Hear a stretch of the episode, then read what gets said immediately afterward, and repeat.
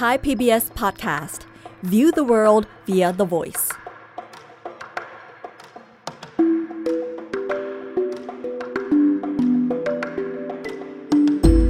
อาเซียนไอส์เปิดมุมมองใหม่ผ่านเรื่องลึกแต่ไม่ลับของผู้คน สังคม และวัฒนธรรมในอาเซียน กับปรางทิพย์ดาวเรือง สวัสดีค่ะคุณผู้ฟังคะ ASEAN Eyes และดิฉันปรางทิพย์ดาวเรือง มาพบคุณผู้ฟังอีกแล้วนะคะ ที่ไทย PBS Podcast เมื่อ 2-3 สัปดาห์มานี้ ประเทศเพื่อนบ้านของเราคือมาเลเซียและอินโดนีเซีย มีข่าวไม่เล็กไม่ใหญ่ แต่ก็มีความสำคัญมาก นั่นคือข่าวนายอิสมาอิลซาบริยาโคบนายกรัฐมนตรีของมาเลเซีย ประกาศว่าตนเองจะผลักดันให้ภาษามาลายู เป็นภาษาหนึ่งในอาเซียนที่ใช้ร่วมกัน ภาษามาลายูนั้นเนี่ยเป็นภาษาที่ใช้กันในประชากรจำนวนมากในเอเชียตะวันออกเฉียงใต้ นอกจากในประเทศมาเลเซียแล้ว ภาษามาลายูยังเป็นภาษาหลักในประเทศ เช่น อินโดนีเซีย บรูไน และก็สิงคโปร์รวมทั้งในภาคใต้ของประเทศไทย ภาคใต้ของฟิลิปปินส์ แล้วก็บางส่วนของกัมพูชาด้วย ตัวเลขรวมๆนะคะ ถ้าดูจากประชากรทั้งหมดในอาเซียนที่มีราวๆ 655 ล้านคน จะมีผู้ใช้ภาษามาลายูราวๆ 300 ล้านคน คิดเป็น 45.8%ของประชากรอาเซียนทั้งหมดทีเดียว เขายังพูดอีกนะคะว่า ในประเทศ 10 ประเทศในอาเซียนเนี่ย ก็มีเพียง 4 ประเทศเท่านั้นนะ ที่ใช้ภาษาอังกฤษเป็นภาษาทางการของประเทศตน ที่เหลือก็ใช้ภาษาแม่ของตนทั้งสิ้น การที่นายกมาเลเซียพูดเช่นนั้นเนี่ยอาจจะหมายความว่า ภาษาอังกฤษที่ถือว่าเป็นภาษา working หรือภาษาในการทำงานในอาเซียนนั้นเนี่ยเป็นภาษาทางการในประเทศอาเซียนไม่กี่ประเทศเอง นายกรัฐมนตรีหลังจากที่ได้พูดอย่างนั้นในการประชุมวุฒิสภาแล้วเขาก็ประกาศเลยนะคะ ให้เป็นนโยบายบอกว่า คณะรัฐมนตรีมาเลเซียเนี่ยเวลาเดินทางไปที่ไหนนะ ไปร่วมประชุมอย่างเป็นทางการ ทั้งในแล้วก็ต่างประเทศ ขอให้ใช้ภาษามาลายูแทนภาษาอังกฤษ นอกจากนั้นก็ยังเรียกประชุมบรรดา CEO ของบริษัทของรัฐบาล ขอให้ช่วยโปรโมทภาษามลายูในการประชุมต่างๆ ด้วยนายกซาบรีพูดนะคะว่า ตนเองเวลาไปเยือนต่างประเทศก็จะพยายามใช้ภาษามาเล ที่ผ่านมาเนี่ยเขาเดินทางไปเยือนประเทศอินโดนีเซีย บรูไน กัมพูชา ประเทศไทย แล้วก็ล่าสุดไปเวียดนาม เขาก็ใช้ภาษามาลายูทั้งหมดนะคะ เขายังพูดอีกนะคะว่า เราหมายถึงว่าคนในมาเลเซียเนี่ยไม่จำเป็นที่จะต้องรู้สึกอายหรือว่าตะขิดตะขวงใจในการใช้ภาษามาลายูในเวทีต่างประเทศนะ เพราะว่าเรื่องนี้เป็นความพยายามยกระดับให้ภาษามาลายู เป็นภาษาในทางสากล ซึ่งสอดคล้องกับนโยบายต่างประเทศของมาเลเซีย Negara-negara di ASEAN ni, ya Muhammad, ada penutur bahasa Melayu. Tentu saja Indonesia, Brunei, Singapura, Selatan Thailand, Selatan uh, Filipina, Kemboja mempunyai 800,000 penduduk Melayu campa yang menggunakan bahasa Melayu. Sewaktu saya di Vietnam, saya dimaklumkan terdapat 160,000 yang menggunakan bahasa Melayu di Vietnam, juga berketurunan Melayu campa. Dan ada sedikit di Laos. Bermakna seluruh negara di ASEAN ini mempunyai penduduk yang boleh bertutur bahasa Melayu. Ha, Jadi tidak ada sebab kenapa kita tidak boleh menjadikan bahasa Melayu sebagai salah satu bahasa ASEAN. การผลักดันยกระดับภาษามาลายูในอาเซียนเนี่ยไม่ใช่เป็นครั้งแรกนะคะ ที่จริงในพศ 2554 รัฐมนตรีของมาเลเซียก็เสนอเช่นเดียวกัน พอมาถึงพศ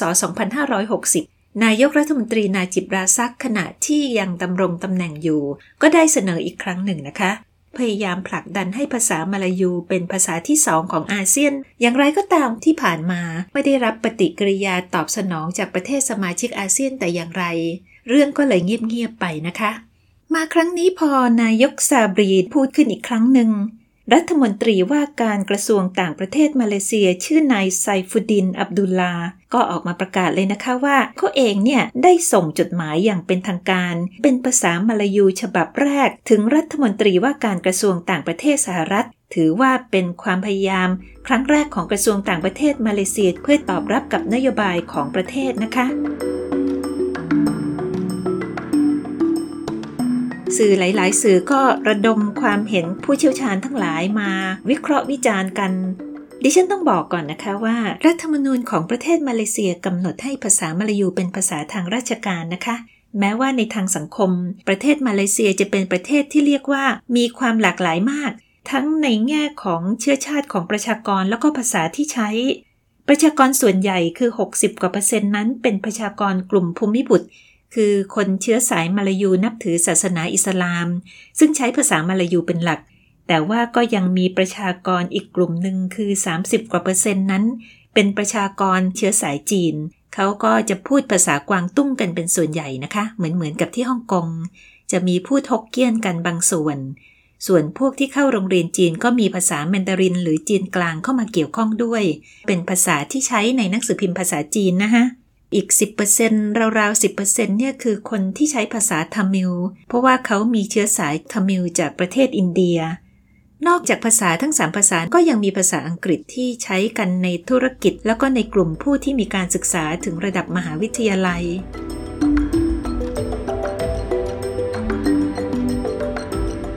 พระนิบความคิดความเห็นที่ทางสื่อมวลชนมาเลเซียไปรวบรวมมาก็น่าสนใจมากนะคะ มีนักภาษาศาสตร์คนหนึ่ง ชื่อว่าดรบรูมลีฟิลิปส์ให้สัมภาษณ์หนังสือพิมพ์ New Straits Times บอกว่าภาษามาลายูมีคนใช้ในอาเซียนมากจริง ๆ คือในประเทศมาเลเซีย ประเทศบรูไนแล้วก็อินโดนีเซีย แต่ว่าติดปัญหาอยู่หน่อยหนึ่งนะคะว่า ทั้ง3ประเทศเนี่ยมันยากนะ ที่จะมีประเทศใดประเทศหนึ่ง มาอ้างเป็นเจ้าของภาษาเพียงลำพัง เขาแนะนะคะบอกว่าถ้าต้องการจะให้ภาษามลายูเป็นภาษาร่วมกันจริง ๆ เนี่ย ก็ต้องตั้งชื่อภาษานี้ใหม่ค่ะ แล้วเขาก็แนะว่าใช้คำนี้ดีไหมล่ะ ใช้คำว่าบาฮาซานุสันตราคำว่าบาฮาซาแปลว่าภาษานะคะ ส่วนนุสันตราเนี่ยมีรากศัพท์มาจากภาษาอินโดนีเซีย หมายถึงประเทศที่อยู่ในผืนน้ำในเอเชียตะวันออกเฉียงใต้ คำติงของดรฟิลิปส์ไม่ทันไรก็ส่งผลทันทีเลยนะคะ ในวันที่หนึ่งเมษายนที่ผ่านมา นายกรัฐมนตรีซาบรีของมาเลเซียก็ได้เดินทางไปประเทศอินโดนีเซีย เข้าพบประธานาธิบดีโจโกวิโดโด หรือโจโควีของอินโดนีเซีย พบกันแล้วทั้งสองคนก็ออกมาแถลงข่าวร่วมกันนะคะ โดยนายกซาบรีก็บอกว่าทั้งสองประเทศเนี่ย ตกลงที่จะเดินหน้ายกระดับภาษามลายูต่อไป ซึ่งในอนาคตนะคะอาจจะกลายมาเป็นภาษาของอาเซียนก็ได้ เรื่องนี้ประธานาธิบดีโจโควีก็ไม่ได้พูดอะไรนะคะ แต่แค่สองสามวันหลังจากการถแถลงข่าวครั้งนั้นเนี่ยท่าทีของอินโดนีเซียที่ค่อนข้างแรงก็ปรากฏออกมา เมื่อรัฐมนตรีว่าการกระทรวงศึกษาธิการ วัฒนธรรม วิจัย และเทคโนโลยีของอินโดนีเซีย ชื่อนายนาดีมมาคารีม ออกแถลงการณ์เป็นลายลักษณ์อักษรปฏิเสธข้อเสนอของมาเลเซีย แล้วก็เสนอสวนกลับมานะคะว่า ที่จริงแล้วภาษาอินโดนีเซียที่เรียกว่าบาฮาซาอินโดนีเซียเนี่ยสมควรจะเป็นภาษาทางการอีกภาษาหนึ่งของสมาคมอาเซียนต่างหาก ถ้าใครไม่รู้จักนายนาดีมมาคารีมนะคะ ขอให้นึกถึงบริษัทขนส่งที่ชื่อว่า Gojek ที่มีมอเตอร์ไซค์มีคนขับ ใส่เสื้อแจ็คเก็ตสีเขียวๆนั่นแหละค่ะ นาดีมมาคารีมเป็นสตาร์ทอัพผู้ที่ก่อตั้งบริษัท Gojek ขึ้น แล้วก็แพร่หลายไปในประเทศอินโดนีเซียอย่างรวดเร็ว แถมยังข้ามประเทศมาอยู่ในประเทศอาเซียนอีกหลาย ๆ ประเทศด้วยนาดีมถูกเลือกด้วยมือของประธานาธิบดีโจโควีเลยนะคะ ให้เข้ามาร่วมรัฐบาล เขายังพูดอีกนะคะว่าในฐานะของรัฐมนตรีเนี่ยเขาปฏิเสธข้อเสนอของมาเลเซียอย่างชัดเจน อย่างไรก็ตาม เนื่องจากมันเป็นความปรารถนาของประเทศเพื่อนบ้านของอินโดนีเซีย ที่จะให้ภาษามลายูเป็นภาษาทางการของอาเซียนเนี่ยก็แน่นอนว่าความปรารถนาอันนั้นจะต้องศึกษาแล้วก็ถกเถียงกันต่อไปในระดับภูมิภาค เขายังบอกอีกนะคะว่าเขาทราบดีว่าประชาชนอินโดนีเซียเนี่ยยืนเคียงข้างกับผู้นำประเทศอินโดนีเซีย เดินหน้าสร้างความเข้มแข็งแล้วก็ปกป้องภาษาอินโดนีเซียของเรา เป็นการเหยียบเบรกดังเอียดเลยนะคะ จากประเทศอินโดนีเซีย ที่จริงแล้วตัวเลขที่ประเทศมาเลเซียยกขึ้นมาในการเสนอให้ภาษามาลายูเป็นภาษาในอาเซียนเนี่ยเป็นตัวเลขที่ได้รับการยอมรับโดยทั่วกันนะคะ ในหมู่นักภาษาศาสตร์เองด้วย ที่ประเมินว่าประชากรที่พูดภาษามาลายูในเอเชียตะวันออกเฉียงใต้ มีอยู่ราวๆ300 ล้านคนนั่นแหละค่ะแต่ปัญหาอยู่ที่ว่าใน 300 ล้านคนนั้นเนี่ย ประมาณ 273 ล้านคน เป็นคนอินโดนีเซียค่ะ เทียบกับประชากรมาเลเซียที่มีอยู่ราวๆ 32 กว่าล้านคน คนอินโดนีเซียเรียกภาษาของเขาว่าภาษาอินโดนีเซีย ในขณะที่คนมาเลเซียเรียกว่าภาษามาลายู ทั้งๆทที่เป็นภาษาเดียวกันนะคะ เรื่องนี้คงจะสร้างความหนักอกให้กับนายกของมาเลเซียไม่น้อย เพราะว่าจนป่านนี้เนี่ยดิฉันยังไม่ได้ยินเลยนะคะ ว่าทางมาเลเซียพูดอย่างไร หลังจากที่อินโดนีเซียเขาว่ามาอย่างนั้น ถึงตอนนี้คุณผู้ฟังอาจจะงงว่าอ้าวก็ภาษามาลายูไม่ว่าจะเรียกว่าอะไรก็ตาม ก็เป็นภาษาเดียวกันไม่ใช่หรือ แล้วปัญหามันอยู่ตรงไหนล่ะ ชื่อนั้นสำคัญชะไหน ชื่อนั้นสำคัญค่ะคุณผู้ฟัง เพราะว่าสองประเทศนี้เนี่ย ภาษาสำหรับพวกเขาไม่ใช่เป็นแค่เครื่องมือที่ใช้พูดใช้เขียนสื่อสารกันเท่านั้น แต่ยังเป็นเครื่องมือที่สำคัญมากในการสร้างอัตลักษณ์ ส่งผลต่อการมีอยู่ของสังคมแล้วก็คนในชาติว่าจะอยู่กันยังไง ภาษามาลายูในประเทศมาเลเซียถือเป็นอัตลักษณ์ของชาติพันธุ์มาลายูแต่สำหรับประเทศอินโดนีเซีย บาฮาซาอินโดนีเซีย เป็นอัตลักษณ์ของชาติและประชาชนทั้งหมดของประเทศ โดยที่ไม่สำคัญนะคะ ว่าเขาจะมาจากกลุ่มชาติพันธุ์อะไร เป็นที่มาของการกำหนดชื่อของภาษาที่ไม่เหมือนกันของทั้งสองประเทศ ตอบคำถามไหมคะว่าชื่อนั้นสำคัญชะไหน ความแตกต่างอันนี้เองเนี่ยเป็นเหตุผลว่าทำไมอินโดนีเซียถึงออกมาเหยียบเบรกมาเลเซีย ซึ่งซึ่งหน้า เน้นความสำคัญว่าภาษาอินโดนีเซียต้องเป็นภาษาอินโดนีเซียไม่ใช่ภาษามาลายู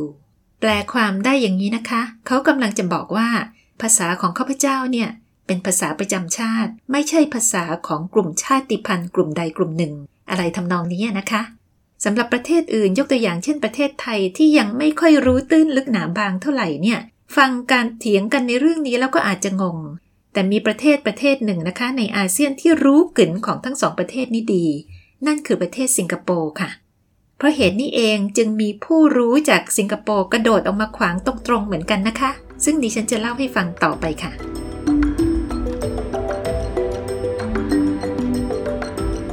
พูดถึงความแตกต่างอันยอกย้อนซ่อนเงื่อนไปแล้วเนี่ย หวังว่าคุณผู้ฟังคงจะมองเห็นภาพบ้างไม่มากก็น้อยนะคะ คราวนี้เรื่องมันเป็นยังไงมายังไงล่ะ ถึงนำมาสู่ความแตกต่างได้ขนาดนี้ ก็คงต้องเท้าความกันไปในอดีตสักเล็กน้อยนะคะ เมื่อกี้นี้ดิฉันได้เล่าเรื่องการใช้ภาษาของชาวมาเลเซียเชื้อชาติต่างๆ ในประเทศมาเลเซียไปแล้ว แล้วก็บอกว่าแม้ว่ารัฐธรรมนูญมาเลเซียจะเขียนเอาไว้ว่าภาษามาลายูเป็นภาษาประจำชาติ แต่ในวิถีชีวิตประจำวันของคนเชื้อชาติต่างๆ เนี่ยเขาก็ยังใช้ภาษาของเชื้อชาติตนเองอย่างเหนียวแน่น คนมาลายูก็พูดมาลายู คนจีนก็พูดภาษาจีน คนอินเดียนก็ใช้ภาษาทัมมิลสื่อสารระหว่างกัน แต่เรื่องแบบนี้ก็ถือว่าปกติใช่ไหมคะ เรามีภาษาท้องถิ่นของเรา เมื่อเจอกับคนเชื้อชาติเผ่าพันธุ์อื่น ๆ ที่เป็นคนร่วมประเทศเราก็ใช้ภาษากลางของประเทศ แล้วมันแปลกตรงไหน แต่เรื่องนี้สำหรับสังคมมาเลเซียเนี่ยปัญหาอยู่ที่ความขัดแย้งที่ยังมีอยู่นะคะ นั่นคือความขัดแย้งทางเชื้อชาติ ที่บางครั้งเนี่ยภาษามาลายูถูกนักการเมืองหยิบยกขึ้นมาเน้นย้ำอัตลักษณ์ทางเชื้อชาติของตนที่แตกต่างกับเชื้อชาติอื่นๆ แม้ว่าจะเป็นคนร่วมประเทศก็ตาม แทนที่จะใช้ในการรวมทุกเชื้อชาติเข้าหากัน กลับเป็นเครื่องมือทางอำนาจที่ย้ำถึงความแตกต่าง ไม่ใช่ความเหมือน คราวนี้มาดูที่อินโดนีเซียกันบ้าง ที่จริงแล้วในอินโดนีเซียเนี่ยภาษามาลายูไม่ใช่ภาษาของชนกลุ่มใหญ่นะคะ อินโดนีเซียมีประชากรราวๆ273 ล้านคน กลุ่มประชากรเชื้อชาติที่ใหญ่ที่สุดคือ ประชากรชวาที่อาศัยอยู่บนเกาะชวาเป็นหลักที่มีอยู่ราวๆ41%หรือประมาณ 90 ล้านคน กลุ่มที่รองลงมาคือชาวซุนดาอาศัยอยู่ในชวาเช่นเดียวกันนะคะ มีอยู่ราวๆ 39 ล้านคน ทั้งสองกลุ่มมีภาษาของตนเอง มีวัฒนธรรมของตนเอง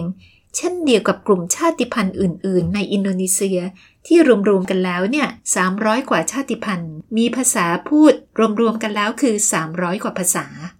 ส่วนคนเชื้อสายมาลายูในประเทศอินโดนีเซียเนี่ย มีอยู่ประมาณ 8 ล้านคนนะคะ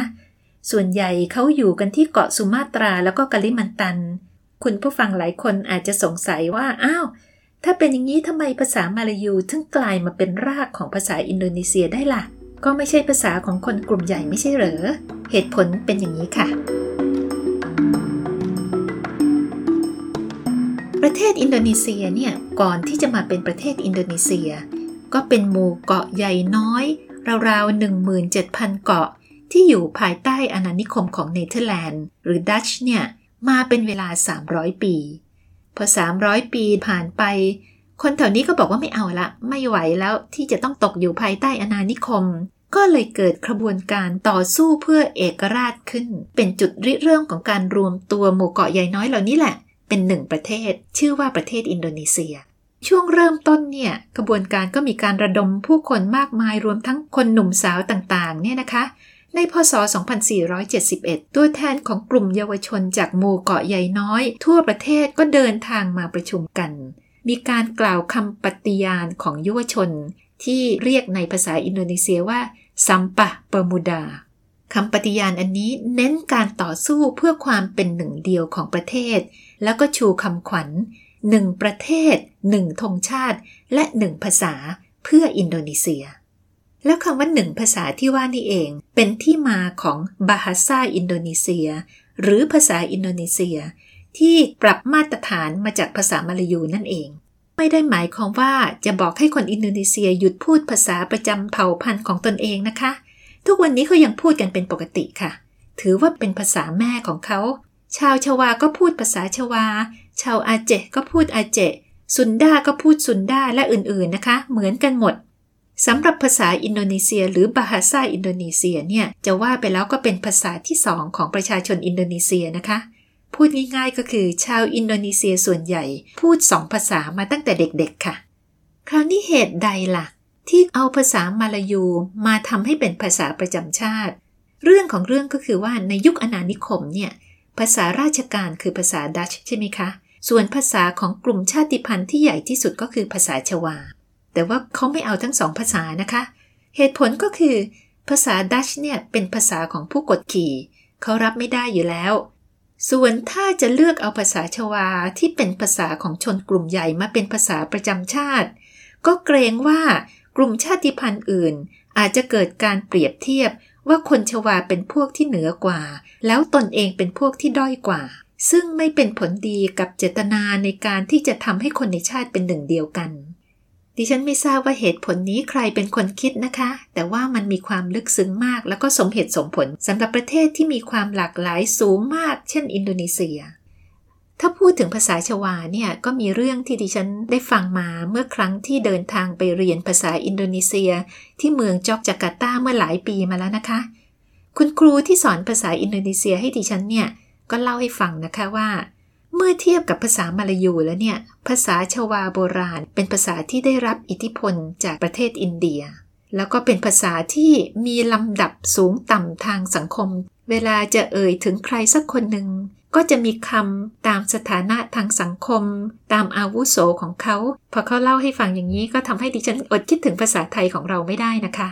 พออยู่จอกจาการ์ตาไปสักพักหนึ่ง ก็พบว่าคำบางคำเนี่ยเป็นคำที่เราสามารถเข้าใจได้ในภาษาไทยนะคะ เช่นคำว่าบุญหลันคำว่าเดือน หรือคำว่าสวามีสำหรับคนไทยการเรียนภาษาอินโดนีเซียนี่ไม่ยากเลยนะคะ เพราะว่ามีความเหมือนกันที่ทำให้เข้าใจได้ง่ายขึ้น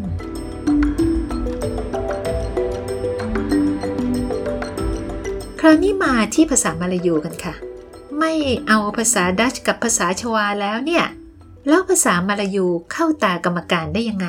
ภาษามาลายูในขณะนั้นเนี่ยเป็นภาษาที่ใช้อย่างแพร่หลายในหมู่เกาะต่างๆ อยู่แล้วนะคะ เพราะว่าเป็นภาษาที่ใช้ในการค้าขาย ภาษามาลายูที่อินโดนีเซียเอามาปรับใหม่ให้เป็นมาตรฐานเดียวกัน แล้วเรียกว่าภาษาอินโดนีเซียเนี่ยมีรากฐานมาจากภาษาในตลาดค่ะ เป็นภาษามาลายูที่พ่อค้าแม่ค้าเขาพูดกัน เรียกว่า Pasar Melayu มีมาตั้งแต่ศตวรรษที่ 15-16 แล้วนะคะ ภาษามาลายูตลาดแบบเนี้ยผสมผสานกับภาษาอื่นๆอีกนะคะ ไม่ว่าจะเป็นดัตช์ชวา Arabic และอื่นๆ เป็นเรื่องธรรมดานะคะที่เกิดความยืดหยุ่นแล้วก็ปรับตัวขึ้นในการใช้ภาษาในโลกของความเป็นจริงช่วงอาณานิคม บริษัท Dutch East India ที่เข้ามาปกครองหมู่เกาะ East India ของเนเธอร์แลนด์เนี่ย ก็ได้นำเอาภาษามาลายูภาษามาลายูเนี่ยมาใช้ในการทำธุรกิจ เห็นไหมคะว่าแม้ว่าจะเป็นภาษามาลายูเหมือนกัน แต่ภาษามาลายูที่อยู่ในบริบทอินโดนีเซียเนี่ยมีการผสมผสานมีที่มาที่ไปที่เป็นลักษณะของตนเอง ออกมาเป็นบาฮาซาอินโดนีเซียที่มีลูกเล่นแพรวๆนะคะ โดยเฉพาะอย่างยิ่งภาษาพูดของเขาเนี่ยมีแสลงเยอะมาก เป็นภาษาที่มีอารมณ์ขันขี้เล่นภาษาหนึ่งเลย เมื่อกลุ่มยุวชนกล่าวคำปฏิญญา หลังจากนั้นอินโดนีเซียก็เข้าสู่กระบวนการการสร้างชาติ สร้างภาษาอินโดนีเซียไปพร้อมๆกันด้วย ในกระบวนการอันนี้นะคะ ภาษาอินโดนีเซียถูกพัฒนาให้เป็นมาตรฐานเดียวกัน มีกลุ่มอยู่กลุ่มหนึ่งนะคะ คือกลุ่มนักคิดนักเขียนที่ถือว่ามีคุณูปการอย่างใหญ่หลวง ช่วยสร้างวรรณกรรมในภาษาอินโดนีเซียให้เกิดขึ้น ถือว่าเป็นการสร้างที่สำคัญนะคะ เพราะว่างานวรรณกรรมเหล่านี้เขียนขึ้นเป็นภาษามาลายู ไม่ได้มีรากจากภาษาเก่าที่เป็นภาษาเขียนคือภาษาชวาเลย แล้วก็ไม่ใช่แม้กระทั่งภาษาที่เป็นภาษาท้องถิ่นที่พูดกันโดยทั่วไปในประเทศ มีงานวรรณกรรมภาษาอินโดนีเซียบางชิ้นที่ได้รับการยอมรับไปทั่วโลก แล้วกลายมาเป็นสมบัติสำคัญของชาติอินโดนีเซียจนกระทั่งปัจจุบันนี้นะคะ ในยุคสร้างชาติเนี่ย มีกลุ่มนักเขียนที่เรียกว่านักเขียนรุ่น 1945 ซึ่งเป็นปีคศของการประกาศเอกราช นักเขียนกลุ่มนี้เนี่ยมีบทบาทอย่างสูงในการสร้างวรรณกรรมที่เล่าให้ฟังไปเมื่อกี้นี้ ยกตัวอย่างเช่นนะคะ มีกวีคนสำคัญของอินโดนีเซียคนหนึ่งชื่อว่าชัยริลอันวา ที่น่าเสียดายว่าเขาเสียชีวิตไปตั้งแต่อายุ 26 ปี แต่เขาก็ได้สร้างผลงานเป็นภาษาอินโดนีเซีย ที่มีลูกเล่นในการใช้ภาษาที่ซับซ้อน แล้วก็มีพลังเกือบ 100 ชิ้น งานของชัยริวอันวาเนี่ยได้รับการกล่าวขวัญนนะคะ ว่ามีส่วนช่วยในการพัฒนาภาษาอินโดนีเซียขึ้นอย่างสำคัญในตอนต้น มีนักเขียนสำคัญอีกคนหนึ่งนะคะ ที่คุณผู้ฟังหลายคนอาจจะเคยได้ยินชื่ออยู่บ้าง เขาคือปราโมทจียาอนันตตู เป็นคนที่เกิดในช่วงสงครามก่อนประกาศเอกราชพอดี แล้วก็อยู่ยาวนานนะคะ ไปเสียชีวิตในพศ 2549 ในยุคประชาธิปไตยเต็มใบ เรื่องของปราโมทยาอนันตตูเนี่ยเป็นเรื่องจริง แต่ว่าฟังดูแล้วก็เหมือนกับตำนานนะคะ เขาเป็นนักเขียนฝ่ายซ้ายที่ถูกจับตัวในช่วงเผด็จการทหารซูฮาโต เป็นนักโทษการเมืองที่ส่งไปติดคุกอยู่ที่เกาะบูรูทางตะวันออกของประเทศอินโดนีเซีย คือจับไปปล่อยเกาะนั่นแหละนะคะ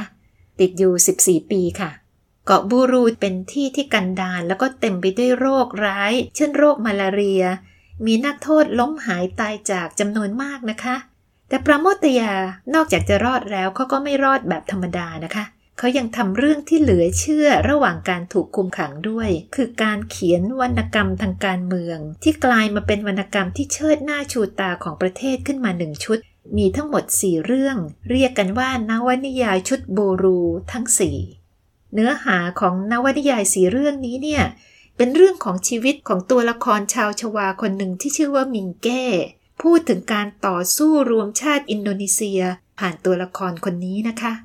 เรื่องเหลือเชื่อที่ปราโมทยาทำในขณะติดเกาะบูรูอยู่เนี่ย คือเขาสามารถเขียนนิยายเล่มแรกในชุดบูรูได้ โดยที่ไม่มีกระดาษดินสอเลยนะคะ เขาใช้วิธียังไงรู้ไหมคะ เขาใช้วิธีเล่าให้เพื่อนร่วมคุกฟังซ้ำๆซ้ำๆอยู่นั่นแหละ แล้วก็ให้ช่วยกันจำเมื่อทางคุกผ่อนปรนกฎเกณฑ์มากขึ้น เขาก็ค่อยเขียนลงในกระดาษภายหลังประโมทยาหลังจากที่ถูกปล่อยตัวเป็นอิสระแล้ว พูดมานะคะบอกว่า ต่อให้คุกคุมขังหนาแน่นอย่างไร ก็เป็นไปไม่ได้หรอกที่จะห้ามไม่ให้คนเรามีบทสนทนากับตัวเอง งานวรรณกรรมชุดนี้ถูกแบนในประเทศอินโดนีเซียในยุครัฐบาลทหารซูฮาโตนะคะ แต่ก็ตลกนะคะ เพราะว่าแม้จะถูกแบนในอินโดนีเซีย แต่งานวรรณกรรมนี้ก็แปลเป็นภาษาต่างประเทศราวๆ30 ภาษา เผยแพร่ไปทั่วโลกเลยนะคะ ในขณะที่คนอินโดนีเซียยังไม่ได้อ่าน แล้วก็ถูกเสนอชิงรางวัลโนเบลสาขาวรรณกรรมหลายครั้ง ถึงแม้จะไม่ได้รางวัลก็ตาม แต่ก็ถือว่าเป็นงานที่เป็นสัญลักษณ์ของงานวรรณกรรมสร้างชาติชิ้นเอกของอินโดนีเซียเลยค่ะ เป็นยังไงกันบ้างคะ เห็นความพยายามของอินโดนีเซียแล้วก็ไม่น่าแปลกใจนะคะว่าทำไมคนอินโดนีเซียทั้งหวงแหนภาษาอินโดนีเซียของพวกเขานัก แล้วก็ไม่ยอมให้ถูกจับไปรวมกับภาษามาลายูทั่วไป คราวนี้มาถึงข้อเสนอของมาเลเซียล่าสุดนี้กันบ้าง ก็มีนักวิชาการหลายคนนะคะออกมาให้ความเห็นกันมากมาย ดิฉันก็ได้รวบรวมความเห็นเหล่านี้มาจากสื่อมวลชนของมาเลเซียนะคะ นักวิชาการบางคนนะคะ เช่นคุณโจแอนลินเวลลิงเป็นนักวิจัยอาวุโสของสถาบัน ISEAS Yusuf Ishak Institute ของประเทศสิงคโปร์ ที่ทำวิจัยเกี่ยวกับเอเชียตะวันออกเฉียงใต้นะคะ คุณเวลลิงเธอก็บอกว่า นายกรัฐมนตรีซาบรีของประเทศมาเลเซียอาจจะต้องการผลภายในประเทศมากกว่ามั้งเพราะว่าการเสนอแบบนี้มันช่วยสร้างภาพให้ตัวเขาเอง มีภาพของผู้นำที่ต่อสู้เพื่อภาษามาลายู คุณเวลลิงเธอบอกว่าเธอไม่เห็นด้วย เพราะว่าเหตุผลหลายประการนะคะ เรื่องหนึ่งก็คือการนำเอาภาษาประจำชาติของประเทศใดประเทศหนึ่ง มาเป็นภาษาอย่างเป็นทางการของอาเซียนเนี่ยอาจทำให้เชื้อชาติและวัฒนธรรมกลุ่มใดกลุ่มหนึ่ง กลายเป็นกลุ่มที่ครอบงำอาเซียน ซึ่งเป็นเรื่องที่ขัดแย้งกับหลักการความเท่าเทียมกันของประเทศสมาชิกอาเซียน ส่วนศาสตราจารย์วิลเลียมเคส จากมหาวิทยาลัยนอตติงแฮมประเทศมาเลเซีย เป็นหัวหน้าคณะรัฐศาสตร์ ประวัติศาสตร์ แล้วก็ความสัมพันธ์ระหว่างประเทศนะคะ ดูแล้วก็พูดว่าถ้าทางเนี่ยมาเลเซียจะคงไม่ได้รับการสนับสนุนจากประเทศอาเซียนเท่าไหร่ คงจะยากนะคะ เพราะว่าอาเซียนมีเรื่องอื่นต้องคิดมากกว่า ไม่ว่าจะเป็นเรื่องของการแก้ปัญหาโควิด -19 เรื่องของเศรษฐกิจตกต่ำแม้กระทั่งเรื่องของเมียนมาอาเซียนคงจะคิดว่าทำไมต้องใช้เวลากับเรื่องนี้ด้วย โดยเฉพาะอย่างยิ่งเมื่อเรื่องนี้เสนอโดยประเทศที่มีขนาดไม่ใหญ่นักในภูมิภาค เขายังพูดนะคะว่าแทบจะเป็นไปไม่ได้ เพราะว่าถ้าหากรับเอาภาษามาลายูเข้ามาเป็นภาษาทางการของอาเซียนเนี่ย ประเทศอาเซียนจะต้องผลิตเอกสารเป็นภาษามาลายู เพิ่มเติมจากภาษาอังกฤษมากเพียงใด เพื่อที่จะเอาไปให้คนที่ไม่รู้ภาษามาลายูอ่าน เขาบอกว่าผู้นำประเทศอาเซียนคงจะไม่ปฏิเสธซึ่งซึ่งหน้าหรอกค่ะ แต่จะใช้วิธีแบบสุภาพสุภาพแบบอาเซียนนะนะคะ คือเฉยๆซะ แล้วก็ปล่อยให้เรื่องตกไปเอง ซึ่งมาเลเซียก็ควรจะยอมรับหันไปใส่ใจในประเด็นอื่นที่สำคัญกว่า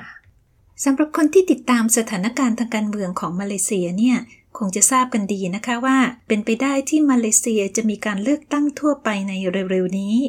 ดังนั้นจึงไม่น่าแปลกนะคะ ที่นักการเมืองรวมทั้งนายกซาบรีเองเนี่ย จะเริ่มต้นหาเสียงกันนับแต่วันนี้เป็นต้นไปนะคะ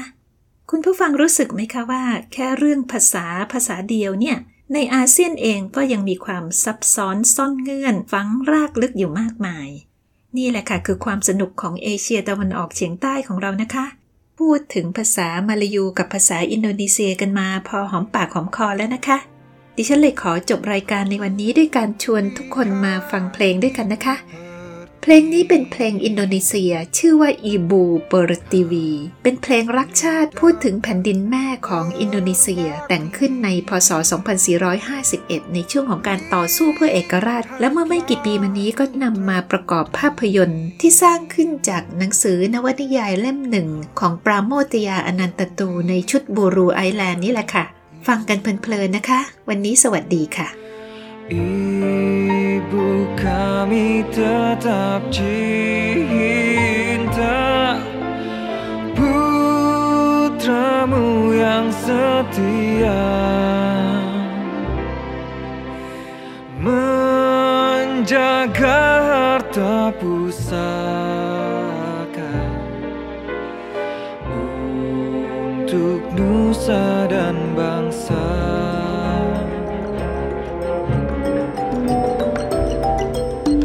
อาเซียนไอส์เปิดมุมมองใหม่ ผ่านเรื่องลึกแต่ไม่ลับของผู้คน